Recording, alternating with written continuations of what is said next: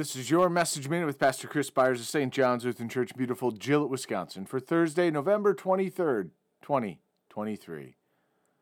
I thank God, whom I serve, as did my ancestors, with a clear conscience, as I remember you constantly in my prayers night and day. 2 Timothy 1, verse 3.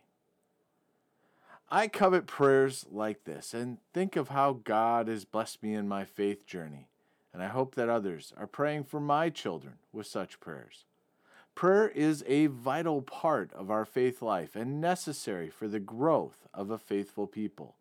Unfortunately, the busyness of life often gets in the way of spending time in prayer. Martin Luther says, I have so much to do that I, that I must pray no less than three to four hours. It seems contrary in our age. But what was being conveyed by the great reformer is the vital need for prayer to complete anything. Nothing is more important than prayer, and we shouldn't forego prayer because time is short. As you begin your day, remember who is truly in control and pray.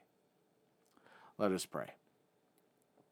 We thank you, our Heavenly Father, through Jesus Christ, your dear Son, that you have kept us this night from all harm and danger.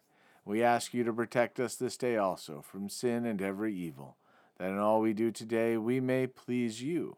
For into your hands we commend ourselves, our bodies and souls, and all that is ours.